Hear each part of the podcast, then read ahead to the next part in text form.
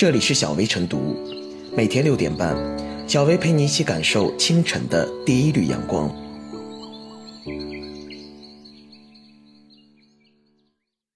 本期导言：四月十七日十四时许，山东安丘一名五岁男童坠入百米深机井，经过消防官兵和其他救援人员近十四个小时连夜奋战，被困男童被成功救出。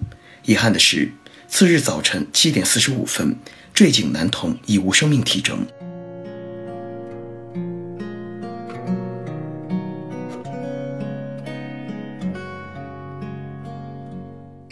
又见儿童殒命机井，悲剧如何才能终结？尽管救援者已经努力，无数人也祝福祈祷，但十四小时惊心动魄的生死救援之后，人们还是不得不接受生命逝去的最坏结局。梳理整个事件的来龙去脉。家长的疏忽大意，农田机井的巨大隐患，都成为公众口诛笔伐的对象。单独来看，这的确是一起极其偶然的事故。然而，若是将视野置于更广阔的时间维度和空间范围内，不难发现，这并非是单纯的个案。据统计，单单在山东省，从2013年至今，媒体公开报道的省内坠井事件就达三十多起，并且坠井者通常是老人和儿童。遗憾的是，类似的事故多是零星分布、分散发生，因此似乎并未引起舆论的集中关注，也没有激发公共部门较真治理的决心。此前，山东省水利厅曾下发通知，要求做好废井处置，做好填埋封堵。可现在看来，积患成疾，这一通知远没有得到严格落实，在多数农村地区。废井、枯井仍然广泛存在，成为威胁村民安全的吃人陷阱。其实，枯井、废井存在巨大隐患，尚可以用填埋的方式解决隐患，但正在使用的农田机井却让人为难。就此次男童坠井事件来说，涉事机井就是今年新开凿，仍在正常使用的。出现这种事不难理解，大多数农田机井都是由村民个体或者村里集体开挖。施工过程缺乏统一的规范管理，安全防护配套和警示标志更是无从谈起。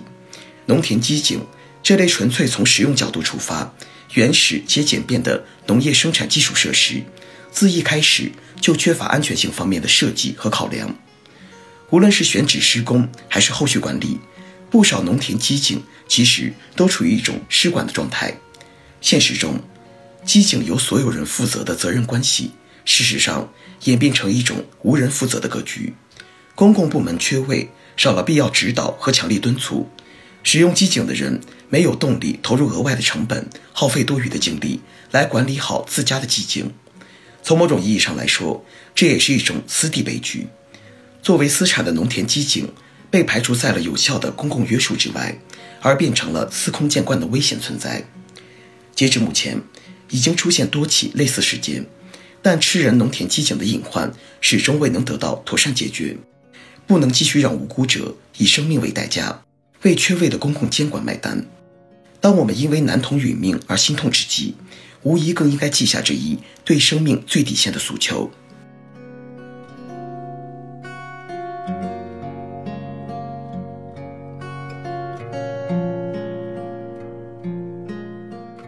机井吞噬生命，该有人担责。一个鲜活的生命就这样逝去了，又一个似曾相识的悲剧。近几年，有关枯井坠落致死致伤的报道不少。有媒体统计了相关报道，意外坠井事故，2016年全国至少发生了25起，2015年约19起，2014年约33起。在感受多方救援的温暖，惋惜逝去的生命之余，我们还得想想，井口吞人是否该有人承担责任？今后谁来加强管理？否则，类似悲剧今后还可能继续发生。在我国广大农村区域，因为灌溉需要，存在大量农用机井，而由于地下水位下降、井淤以及权属变化等原因，导致了不少农田机井被废弃。有的拿几块石头封住井口，有的则干脆置之不理，井口最终成了吃人的虎口。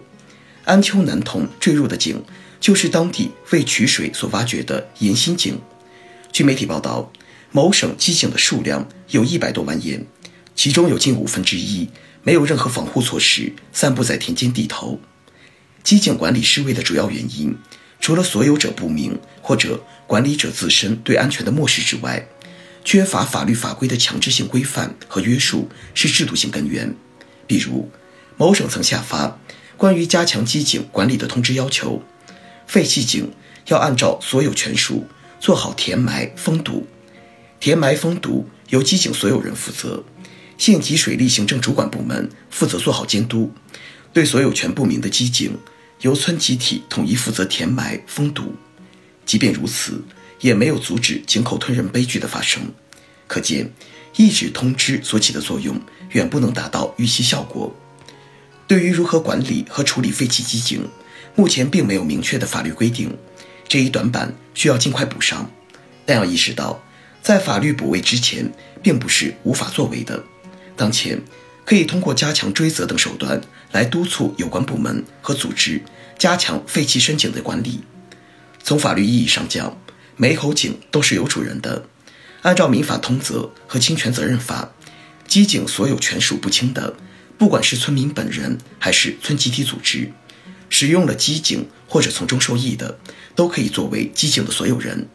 如果有人因为机井受到伤害，受害人及其家属都有权追究机井所有人或者管理者的法律责任。与此同时，相关职能部门也该行动起来，加强行政追责。这样的追责多起来，机井的所有人和管理者才能切实负起责任来。亡羊补牢不晚，杜绝深井吃人。当务之急是对深井进行一次全面排查，确定每一口深井的责任人。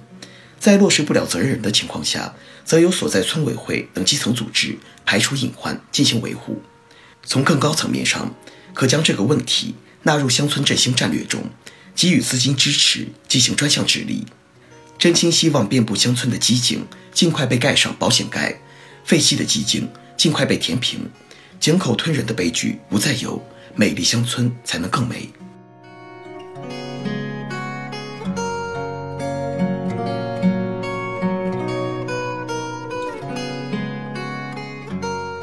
最后是小薇复言，从一起悲剧到下一起悲剧，吃人的农田机井依然如故。或许在私人打井存量问题严重的情况下，机井吃人的悲剧短时间内难以彻底杜绝。也免不了有漏网之鱼般的心境成为新的风险敞口。即便如此，也要警惕因意识麻痹导致悲剧发生。此不斥为对机井监管发出的警示。地方政府别只是从地下空间管理的角度看待机井，而应该把这些井眼视为公共安全的风险点，补上治理短板，让机井不再成为吃人的黑洞。